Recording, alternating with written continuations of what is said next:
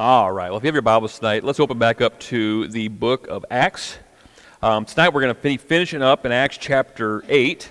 Um, and before we get into that, let's go to the Lord in prayer and ask His blessing upon our time. Heavenly Father, thank you so much for uh, the opportunity to be here once again. Thank you, God, so much for this book that we hold in our hands. Um, that aren't just some words on a page, but they're your word, your very word to us. Um, words that can change our lives, words that give instruction as to how you, you want us to live our life, Father. And so, God, I, I, just pray tonight that whatever it is that we need in this place, whether just instruction or challenge or conviction or encouragement, um, that God, you would give that to us. Lord, we, we expect, Father, you to move. Um, we, we can't if, if we don't come into your word with expectation, Lord, we, we shouldn't be here. So, Father, I just pray that you would give us that, that attitude of expectation that you're going to speak to us, that, that you're going to um, that you're, that you're going to show us areas of our lives that need to change. Because, God, the goal is that we can leave this place looking more like Jesus than when we walked in the door. So, Father, just move, Holy Spirit, move in hearts and minds and lives tonight. Let the words that come forth be yours. And we pray this in the precious name of Jesus. Amen. Amen. Well, if you were here last week, um, you'll remember that we started talking about a man named Philip.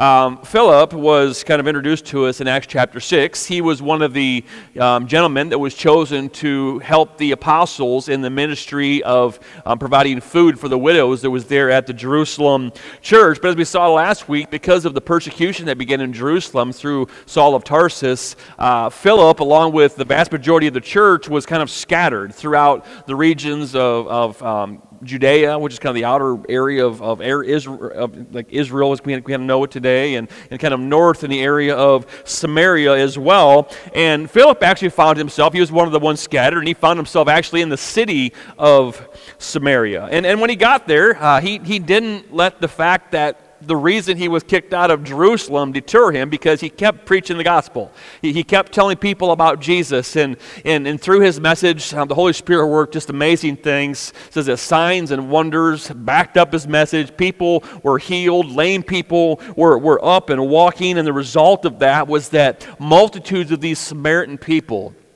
were saved saved, baptized, and joined the church. And, and not only that, we kind of saw because of Philip's willingness to share the message of Christ that these people were, were set free from the deceptions of the local sorcerer there, whose name was Simon. This Simon, no doubt through the power of evil spirits controlled by Satan, was a man that, that the people of that town thought that he literally had the, the very power of God at his fingertips because of, of the magic and, and the, and and the signs that he did as well. And so he kind of had a lot of those people kind of bamboozled, but, but through the message of Christ, God set them free. You know, and, and, and these people were saved and, and they, were, they were made new. Um, now, one would think that with such an amazing ministry like that taking place in Samaria, with multitudes being saved, these new Christians being there, needing a mentor, needing training, um, what better, better man to do it like Philip? However, God had different plans.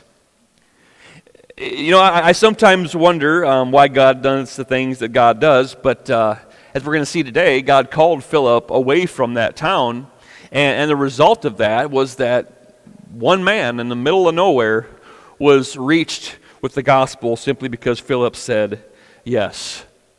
And we're going to be talking about that here tonight. So, um, why don't we first off start off, just read verse 25 then we'll kind of get into the rest of it. So, um, Acts chapter 8, starting in verse 25, says that after testifying and preaching the word of the Lord in Samaria, Peter and John returned to Jerusalem, and they stopped in many Samaritan villages along the way to preach the good news. You know, one thing I find interesting about the impact of Philip was that it wasn't just the Samaritan people there in that city that were impacted.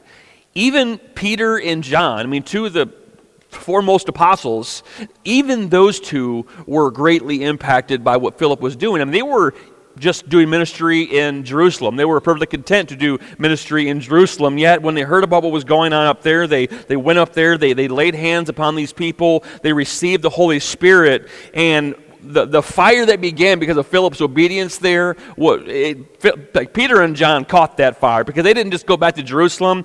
All along the way, from Samaritan villages to Samaritan villages, that they, they proclaimed the message of the gospel. And as I was thinking about that, has anybody ever like lit a fire? You gone camping or had a little fire pit in your backyard? The hardest thing about a fire is getting it started. Once it's started, it, it, spreads very quickly and very, very easily. And I was just thinking about that, about our lives. And I'm just wondering, you know, if, if we truly caught fire for the Lord, what could He do? What, what could He do in our communities if everybody in here was truly on fire for the Lord. I'm, I'm not talking about, you know, like a smolder, uh, a puff of smoke, a little glowing ember. I'm talking about what if we as a church were truly on fire for God? What could God do? Well, the Apostle Paul says later in the book of Ephesians, in chapter 3 and verse 20, he tells us that, that God can do exceedingly abundantly more than we could ever possibly ask or think according to his power that works in us. So just imagine what God can do, and he can do exceedingly abundantly more than that if we would just truly, truly be faithful to what he wants us to do. Well, we, we see here that once God lit this fire in Philip's life, um, Philip, you just never know where he was going to land. You know, he, he started off in Jerusalem, ended up in Samaria, as we're going to see today. He ended up way down south. And as we kind of look at his story here today, um, I, I just wonder, like, if God truly lit a fire in us, boy, I wonder where we would land. I wonder what he would use us for. I, I think we can just we could just imagine because we really don't know. I think anything is possible when we're truly fully surrendered to the Lord. Let's go, let's go ahead and read um, verses 26 through 35 of our text, and then we'll go ahead and get into it. So, as, as for Philip, um, an angel of the Lord came and said to him, Go south down to the desert road that runs from Jerusalem to Gaza. And so he started out and he met the treasurer of Ethiopia, a eunuch of great authority under, under the, the, the Kandake, um, the queen of Ethiopia. Um, the eunuch had gone to Jerusalem to worship, and he was now returning, seated and seated in his carriage. He was reading aloud from the book of the prophet Isaiah. The Holy Spirit said to Philip, Go over and walk along beside the carriage. Philip ran over and heard the man reading from the prophet Isaiah. And Philip asked, Do you understand what you're reading? The man replied, Well, how can I unless someone instructs me? And he urged Philip to come up into the carriage and sit with him. The passage of scripture he was reading was this He was led like a sheep to the slaughter, and as a lamb is silent before the shearers, he did not open his mouth. He was humiliated and received no justice. Who can speak of his descendants? For his life was taken from the earth. Then the eunuch, the eunuch asked Philip, Tell me, was the prophet talking about himself or someone else? And so, beginning with this same scripture, Philip told him the good news about Jesus. You know, as I said, I, I find it interesting sometimes why it is that God does the things that he does. Like Philip had like this incredible ministry going up there in Samaria, and, and yet God called him away. He, he sent an angel of the Lord, one of God's messengers, to go and, and tell Philip that, that I want you to leave this ministry and go down to this deserted desert road between Jerusalem and Gaza. And so we're talking like south of Jerusalem, a road that connected one of the um, capitals which, of what used to be the Philistines to Jerusalem. It was said that it was a road that was very not often used. And, and yet, here's what you don't see. You don't see Philip questioning God. You don't hear me like, well, this is kind of silly. Why would I go down there when I'm reaching all these people here? He just, he just goes. Just in obedience, he, he just takes off and, and he goes walking down the road, which is quite the walk from Samaria all the way down south of Jerusalem, and yet he's just absolutely obedient. And when he, when he, when he gets there, he, he sees this, this Ethiopian man and his entourage cruising down the road, and it just so happened that this man was a, you know, a, a, a man of high uh, stature. He, he was the treasurer of the queen mother of Ethiopia. And so in, in my version, it talks about, it calls her the Kandake. In some of your versions, it, it calls um, this person Candace. Both of these were um, just titles for the queen mother of probably what was the Nubian Empire, which was an empire that stretched kind of from South um, Egypt all the way down to kind of the area of Sudan. And it's interesting that in verse 27, it says this eunuch, the, the whole reason he was in Jerusalem was to worship. Which is kind of interesting because according to the Mosaic law, a eunuch couldn't even go into the temple because of his condition. And in Deuteronomy 23 and verse 4, um, the law states that no man who has been emasculated by crushing or cutting man to the assembly of the Lord. And yet this man went there to worship anyway. So what in the world was a Ethiopian man south of Egypt who couldn't even go into the temple doing in Jerusalem trying to worship the God of Israel? See, those are some good questions that we should ask ourselves when we come along, like, come along text like this in Scripture. And, and what's interesting is there are a couple different thoughts on why this man would have been in the, in the, in the position that he was, going to Jerusalem to worship the God of Israel. Um, one thought is that this, um, his, his, land of Ethiopia was where the queen of Sheba was from, um, that was the one that came up and, and, and brought all kinds of wealth to King Solomon, you know, years and years and years before this. But the other one, which is probably more likely, is that when Israel was kind of taken captive by um, the Assyrians, the Babylonians, and, and, a lot of the people were dispersed. This was one of the areas that apparently some of these Jews had gone to. It's really interesting because I was actually watching, I'm, a, I'm kind of a nerd sometimes, and I like documentaries. Anybody like watching documentaries besides me? Uh, okay, I'm not the only nerd in here. Good. Um, so, so, anyways, I was watching this, and it was talking about this lost tribe of Israel that was in present day Ethiopia. And this whole thing was about. They, they did DNA testing and everything, and sure enough, like these people were ethnic Jews from that area. And so what, what it seems is that when the Israel was kind of dispersed and kind of taken over, some of them ended up down here in this land and, and, and brought their faith in, in Yahweh, the God of Israel, with them. And so for what it impacted this man, so he so much so he went up to Jerusalem to worship the God of Israel. So, anyways, this, this man's cruising along in his carriage and minding his own business, and the Holy Spirit tells Philip, run down beside this man's carriage.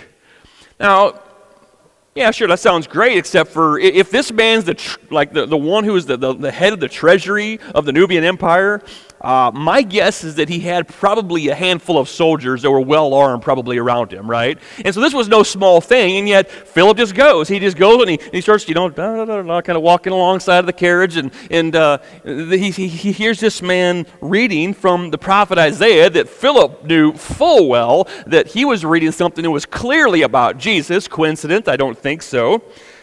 And so Philip just asks him this question Do you understand what you're reading?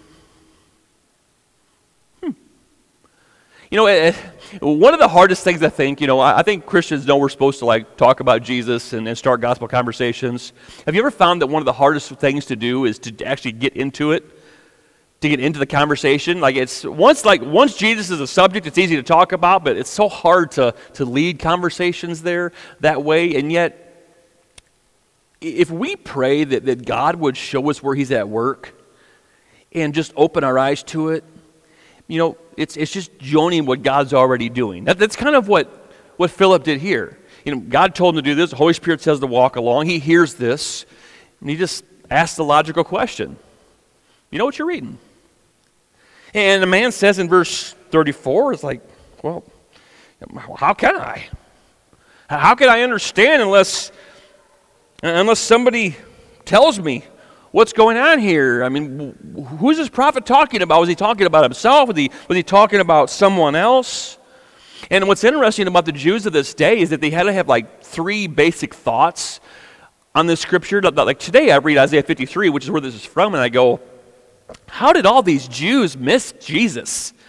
I mean, this is the passage of the suffering servant. I mean, it just shares in detail everything about him and the suffering that he would endure and the death that he would endure. And, like, they, they knew that. The priest knew this text. How, I mean, you ever read that and go like, I just don't understand how they missed it?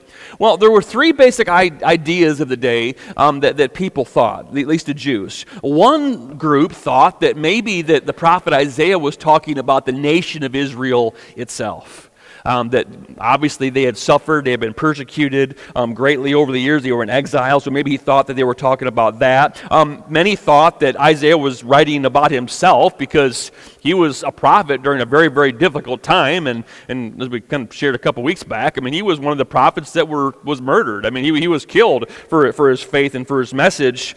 But there were some that looked at it, rightly so, and says, Golly, this sure looks like it's talking about the Messiah. But because of their preconceived notion about what the Messiah would be, they just couldn't accept that, that Messiah would suffer and die. But indeed, we know that, that passage clearly was talking about Jesus.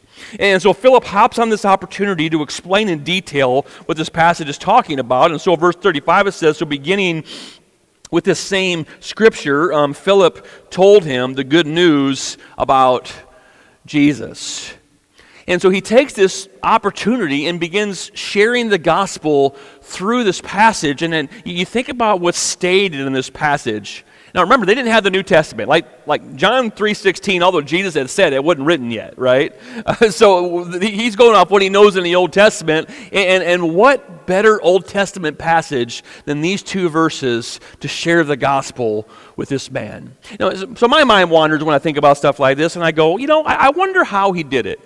I, I, wonder what he may have said to this man regarding this passage of Scripture. And, and so I was thinking about that, I was thinking about when he was talking about the, the sheep to the slaughter, as it says in here. You know, maybe, maybe Philip talked to this man about uh, the, the sacrifices of the temple and how all those sacrifices were really pointing to Jesus. Or, or maybe he brought up the Day of Atonement when, when the priest would take one perfect, unblemished, spotless lamb and it would be sacrificed for, for the sins of the whole people, of all the people of Israel. And maybe said, look, that whole thing pointed to Jesus who, who was God's sacrificial lamb that God sent to take away our sins. And, and, just like the blood of that lamb was spilled, the blood of our Savior was spilled on that cross back that day. The wrath of God was satisfied once and for all, and salvation is made possible through the death of Christ.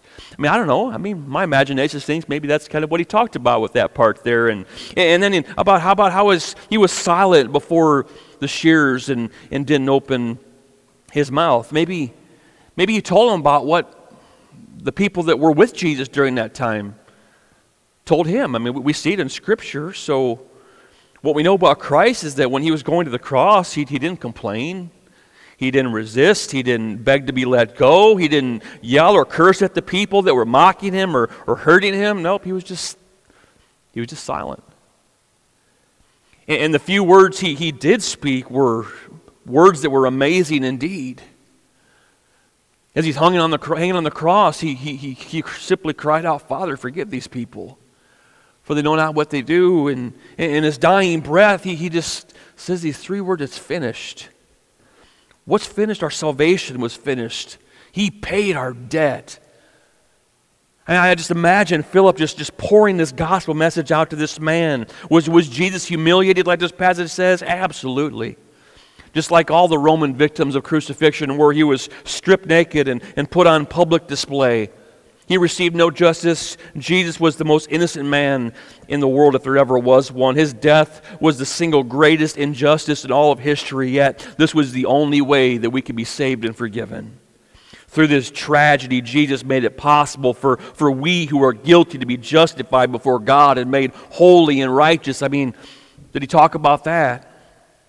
Or maybe that his life was taken from the earth, he was, his life was cut short, and yet that was the exact reason why he, why he came. That this passage was about the Messiah. Indeed, this Jesus was the one who came to save his people, and that's exactly what he did in the greatest way possible. I, I just imagine in my mind Philip just with this passion and vigor just, just pouring out his heart to this man. And, and although we don't know every detail of what Philip said here, what we do know is he told this man about what Jesus did, and he told this man that what Jesus did could count for him. If this Ethiopian man would just trust in Christ as his Lord and Savior, he could be saved. We know that he said that because of what happens next in verses 36 through 38. And I will make a note that what's interesting about these next few verses is that 37 will be in some of your Bibles, and 37 may not be in some of your Bibles as far as the verse. And, and the reason for this is that in some of the oldest transcripts, this verse is not actually added, but it's added in some scriptures because it doesn't, certainly doesn't take away from anything, and what's said is absolutely true and valid. And so some Bibles have it in, some Bibles don't. I'm going to read it all, um, all three, just because. And so here's kind of what it says in verses 36 through 38. As they rode along, they came to some water. And the eunuch said, Look, there's some water. Why can't I be baptized? And in verse 37, Philip answered, You can, if you believe with all your heart. And, and the eunuch replied, I believe that Jesus Christ is the Son of God. And so in verse 38, it says, He ordered the carriage to stop, and they went down into the water, and Philip baptized him. I mean, like right there on the spot, this Ethiopian man not only gives his life to the Lord, he's like, look, if, if Jesus was baptized, if Jesus said we need to be baptized, if it was good enough for him, it's good enough for me. There's some water, go dunk me. I mean, that's essentially what he says here. what an incredible thing. And like, if there's any question as far as how he was baptized, if you look at the first part of verse 39, when they came up out of the water, he, he was clearly baptized by immersion. Now, I will say this when the Bible talks about in the New Testament about baptism, it, it's a Greek word called baptizo, which, which literally means to immerse in water. Literally. It, it's used of a piece of white cloth that was colored with crimson red or purple. They weren't in a tie dye back then, so they didn't just dip pit you know what I mean? Or throw some water on it. No, they, they immersed it. And so this was the word that was specifically used, that Jesus used, that the apostles used all throughout the book of Acts, was this word baptizo. And the instructions of Scripture, the instructions of Christ in the Great Commission um, is when a person gets saved, they need to be follow in obedience to this baptism, to this immersion baptism of Christ that he exemplified by his example. You see that way back in the beginning of the Gospels where he sees John the Baptist and he's baptized in the same phrase, he came up out of the water. He was immersed that way. And in the Great Commission, he says, you know, save them, you know, make disciples, baptize them. That same word is something we see all throughout the book of Acts. Same word, same thing. People are saved, they're baptized, they're added to the church. And so that's why we practice what we practice today in the church, because Jesus did it, Jesus commanded it, it's exemplified throughout the New Testament, and so we follow that as a church still today. And if you've never been baptized in that way, I would highly encourage you to do so simply based on the commands of Christ in Scripture. And so this Ethiopian man gets saved, and, and look at what happens next in verses 39 through 40. It says here that when he came up out of the water, the Spirit of the Lord snatched Philip away the eunuch never saw him again, but went on his way rejoicing. And meanwhile, Philip found himself farther north in the town of Azotus, which is also known as Ashkelon, another one of the old Philistine towns. Anyways, um, it says that he preached the good news there and in every town along the way until he came to Caesarea. I mean, think about this. Like, Philip, he baptized this guy, they come up out of the water, and then, like, he gone. Like, I, I know this guy was just here. He just put me under the water. Now he's just gone, right? I, I had no idea that God, there was an angel named Scotty. I mean, God was like, beam him up, Scotty, you know, and, and so he's gone, you know. And if you're not a Star Trek person, you wouldn't get that. But, uh, but, but, anyways, uh, he, that's what happened. And he, he literally finds himself, like, literally miles north in this area of Caesarea, 13 miles north from where he was at, just from here to there. Crazy stuff. I mean, this isn't the first time you see it in Scripture. This happened one of the times when the apostles were on the boat in the middle of the Sea of Galilee. They were there. Next thing you know, they're on shore. Um, so sometimes this passage is used for uh, to talk about the rapture. Um, when we're going to be like zapped away someday. One moment we're standing here, the next moment we're in the presence of Christ. I mean, it's, it's kind of the idea, just a, just a cool picture uh, of a future hope that Christians, that Christians have. But what I love more about that, even beyond that, was the fact that we see still the obedience of Philip. So he's like zapped up and, and, and ends up in, in a, in, a, different town 13 miles north. And from there all the way back to Caesarea, he's every town along the way, he's sharing the gospel. I mean, what a faithful man. What an incredible example for us. And, and, and even way at the end of Acts, we'll get to this in Acts chapter 21 and verse 8, which is literally like probably some 20 years after this moment. This is said about him that he, he's still living up there in Caesarea, and the Apostle Paul himself calls Philip the evangelist. I mean, for two decades, this man is just faithful in the ministry of the gospel, telling people about Jesus. And this is the story of Philip. Now, there are a number of things that we could take away from this passage of Scripture. One really cool one is this story, in my opinion, is one of the greatest proofs of all that, that we're not just a number on a chalkboard in heaven, but th- that God cares as much for the one as he cares for the multitudes. I mean, you think about Philip reaching just all these people in Samaria, and yet, yet God saw this, this one man, not part of Israel, not anywhere close, I mean, way hundreds of miles south, and yet he saw this man who he knew his heart was ready to receive the gospel of our Lord and Savior Jesus Christ. And so he, he tells this man, Philip, hey, you go south. And, and when he didn't even tell him where he was going, but he goes south and he sees this one man, this one man's life is saved. You know, I just, we should never lose sight of the fact that with God, we're not just a number. He sees us as an individual. I mean, Matthew 10 and verse 30 tells us that, that literally even the hairs on our very heads are counted and numbered by God. This tells us that God sees us as individuals. He loves each of us. He desires to have a personal relationship with each of us. He wants us to know Him personally. And, and just think about this. If, if you were that Ethiopian, oh, Ethiopian, God would have chased you down too. In fact, He did if you know Christ. Do you realize that, that God saw you and He put you in the right family at the right place at the right time and prepared the right person to share the gospel with you just so you could hear about Jesus and be saved.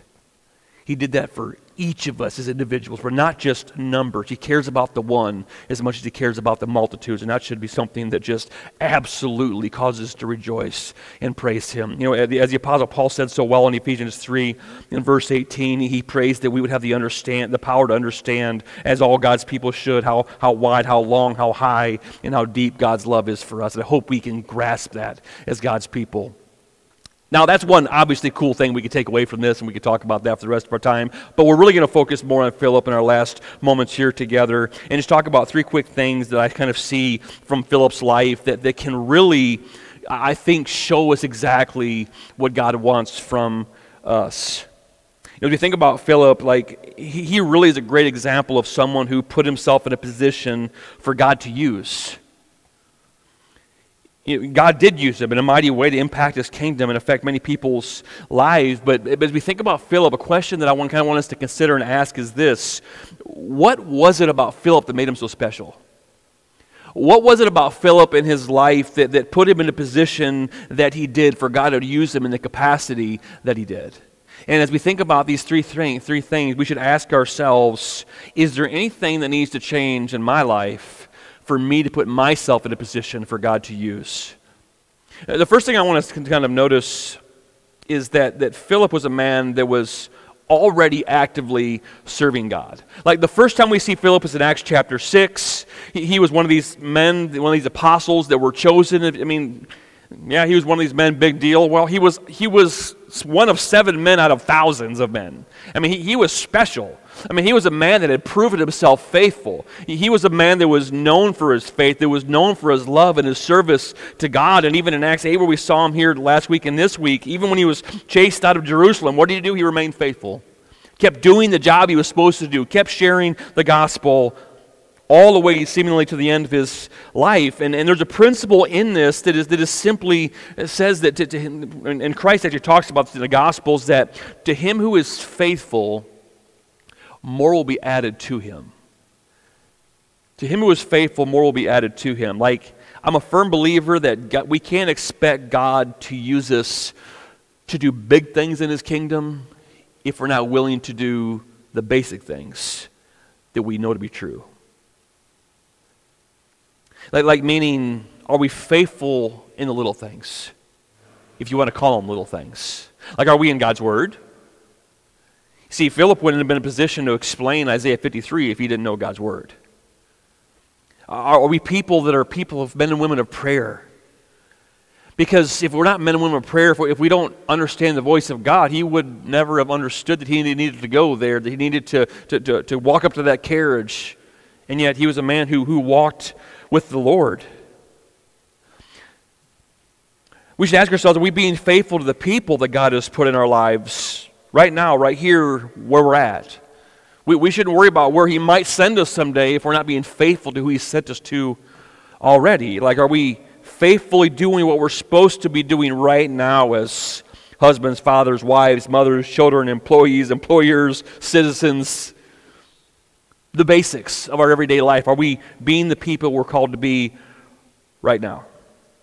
Like, are we faithfully doing what we're supposed to be doing as people who belong to this church? Are we using our God given gifts to build up this church? Are we encouraging one another? Are we ministering to one another's needs? Are we people that are active in, sharing the, the gospel message of our Lord Jesus Christ? Are we Great Commission following Christians? Are we doing our part? Are we doing our part to help disciple other believers?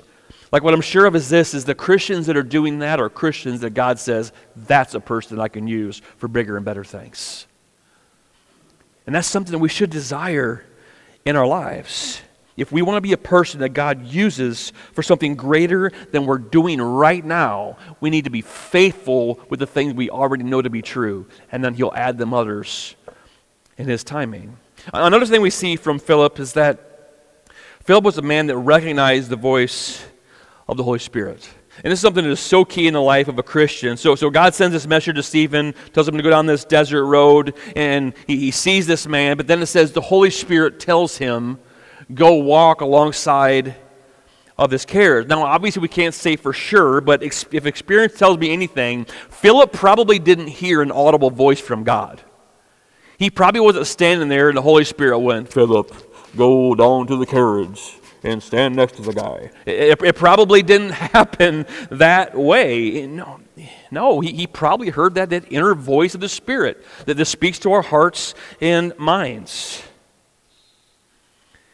You know, Acts chapter 6 and verse 5 tells us that Philip was a man that was full of faith in the Holy Spirit, which tells me that Philip was a man that was in tuned with the voice of God. He knew the voice of God when God's voice spoke. Know, as Jesus said in, in, John chapter 10 and verse 27, My sheep hear my voice. I know them and they follow me. Clearly, this was true of Philip. And so the question we should ask is this How did Philip come to know God's voice? And the answer is probably the same way we still do today. It happens slowly but as we faithfully pursue God day after day, getting into His Word, learning who He is and what He wants from us, and then obeying Him in the small things, what we start to learn to decipher is, is what Elijah described as the, the still small voice of God. We just begin to understand when God's speaking and when it's something else.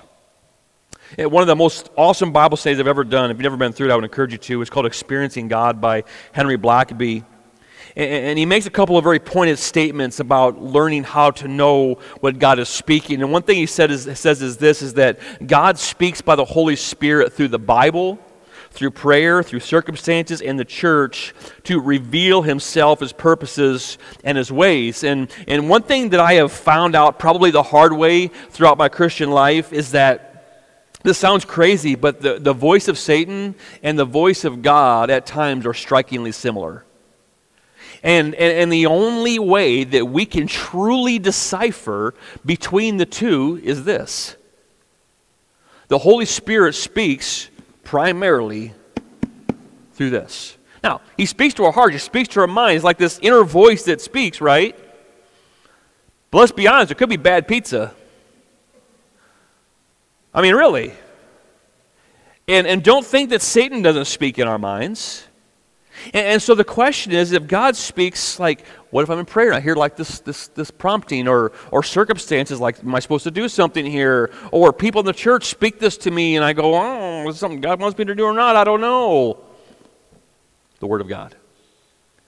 We cannot know the voice of God apart from the Word of God. God will never speak anything that contradicts the teachings of his word. And so when we when we have a moment where it seems like God is speaking to our to our mind, the first thing we should ask ourselves is it biblical? If it's not, we know it's not the Holy Spirit. And if it is, we can be pretty sure something's happening. So that's one thing he says. And the next thing he says is this you, you come to know God by experience as you obey him and he accomplishes his work through you. So we come to know him by experience. Like I always tell you that in my experience, the single greatest way to decipher the voice of God is through simple faith and obedience. When you, like, God's, he starts small. Can I tell you something? God rarely says take a leap. Almost always says take a step. And it's through that step of faith where God meets us where we're at and we see him. Oh, wow, look what God did that's how we begin to know the voice of God. God works in similar ways in our life. We, we come to know His voice that way. It, it, you know, I mean, when, when, we hear God speak, we should respond in faith and follow what He tells us to do. That, that's how we come to know Him. Like, it, it may be a prompting to share Jesus with, the, with a specific person. It may be a prompting to, that God says something inside you says, Man, I need to go. I feel like I'm supposed to go pray for that person. Or maybe a prompting that, like, I, I, see the need in this person's life, or just something inside of me that says God's wanting me to go meet it. Or, or maybe like, man, I feel like I, I feel like I'm supposed to step out and, and serve in some capacity. If we're truly listening to the Holy Spirit, He'll make it clear. And, and I think He'll speak to us continually. I think in 1 Thessalonians 5, 10, and 17, it tells us to pray without ceasing. And, and literally, I think that means that we're supposed to communicate with God on a continual basis and continually allow the Spirit of God to lead our lives. And, and, and that's kind of how we come to know the voice of God. So, a question we should ask is how in tuned are we with the voice of the Holy Spirit? Are we hearing Him? Are we responding in faith when He speaks? And the third and final thing I kind of see from, from Philip here is that Philip was a man that was willing to do whatever it was that God asked of him. Uh, one more quote that I love from Henry Blackaby. He, he said this. He said, Right now, God is working all around you. Whether you see him at work is irrelevant to the fact of God's present in our, presence in our world. He is actively and intimately involved in both the affairs of this world and the details of our lives. You cannot stay the way you are and go with God. If we want to follow God, if we want to do big things for the Lord, it's going to require us to move. And it's going to require us to move outside of our comfort zones. See, Philip was a man who refused to put limits on what God could use him for. Like wherever God led him, he was going to be faithful whoever God put in his path, Philip was going to share Jesus with him. And even when God told him to do something that made no logical sense, leave these people and go walk down some deserted road, he went. He put no limits on God. If God's call meant serving food to widows, Philip said, God, whatever you want of me. When he was pushed out of Jerusalem, God, you want me to speak to these Samaritans? No problem. I'm going to tell them about Jesus. Go to the desert? Sure, I'll go. He didn't know why he was going, he didn't know what he was supposed to do there. He had no idea. He just went and trusted God, and God used him. Even when he found himself miles away, hey, there's some more people. I'm going to go tell them about Jesus. God put these people in front of me. These are opportunities to serve in the minister, so I'm going to, I'm going to minister to these people. Like, what an example he sets for us. You know, I, I think to an extent, there's something in all of us that wants God to use us, like He did with Philip. I mean, is there anything better than like truly ministering to people? Or have you ever led somebody to Christ? Friend, there's nothing more exhilarating than seeing God move. And I think that there's to an extent all of us want to feel that, and yet if we're honest, I also think that the thought of that can be intimidating because if I truly give myself fully to God, where might that lead? Like, have you ever thought, what might God call me to do? Or who might God call me to go talk to? Or where might God call me to go?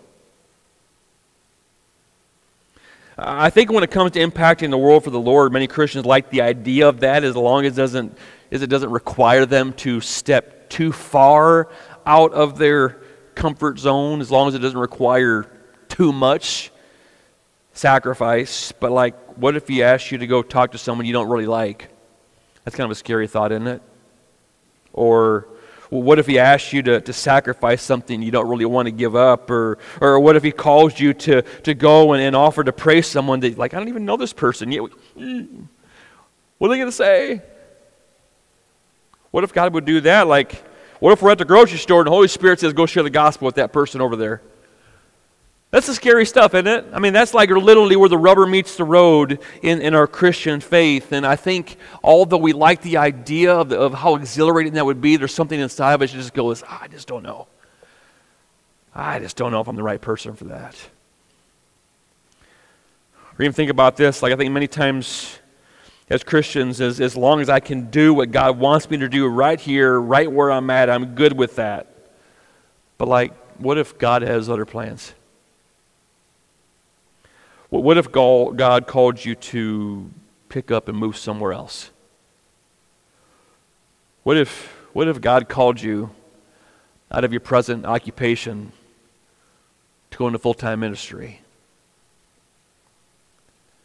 What if God called you to go to a foreign mission field?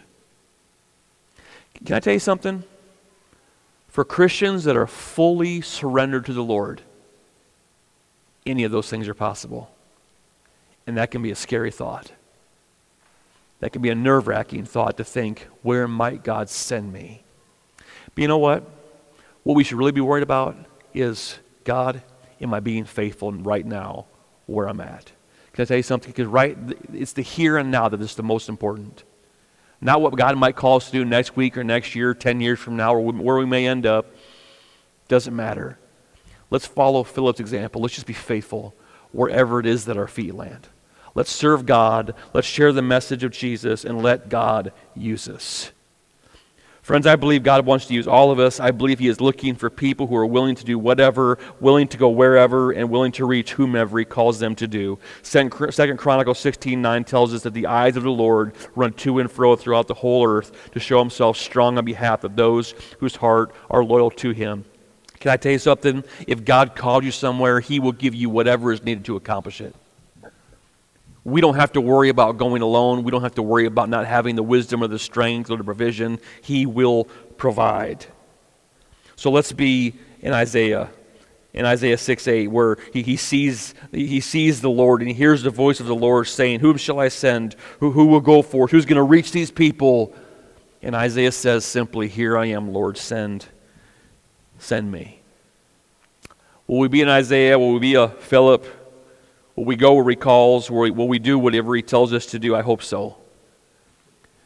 Because, friends, God deserves to be glorified in our lives. And quite frankly, there are plenty of people out there that need to hear the message of Jesus. And it may be you and me that he's calling to go do it. Will we go? Will we be faithful? I tell you, let, let's give our hearts and lives to the Lord fully. And who knows what he's going to do, but whatever it is, it's going to be good. That way I can promise you. Let's pray. Father, thank you. Thank you so much just for your word and the challenge that comes from this, this man of, of, of many years past. This man, Philip, that set such an incredible example for us. A man who put no limits on, on, on what you would do through him. He simply said yes. He simply went when you said go and stayed when you said stay. And Father, that really is the call of our lives to just be obedient in the here and now to whatever it is you're calling us to do. And Heavenly Father, I don't know what you've been speaking to people tonight. But Lord God, whatever it is, I pray that they would respond right now in this moment to whatever that is. God, this world depends on us. We're the ambassadors that are supposed to be out sharing the gospel. You, God, you, you could have chosen any other way. You could have sent angels. You could have made the trees cry out the message of Christ. You could have had the rocks cry out. You even said so. But instead, Lord, you chose us. And Father, for all that you've done for us, let us at least give that gift back to you of obedience and, and be lights to this world. Doing our best to live righteously, doing our best to, to shine the light of Christ through our lives, and, and when the opportunities come, sharing the message of Jesus that brings salvation. God, use us for your glory. Build this church, build your kingdom, God, as we obe- are obedient to you, Father. We love you. We thank you. And we ask this in Jesus' name. Amen. Amen. Um, as we close,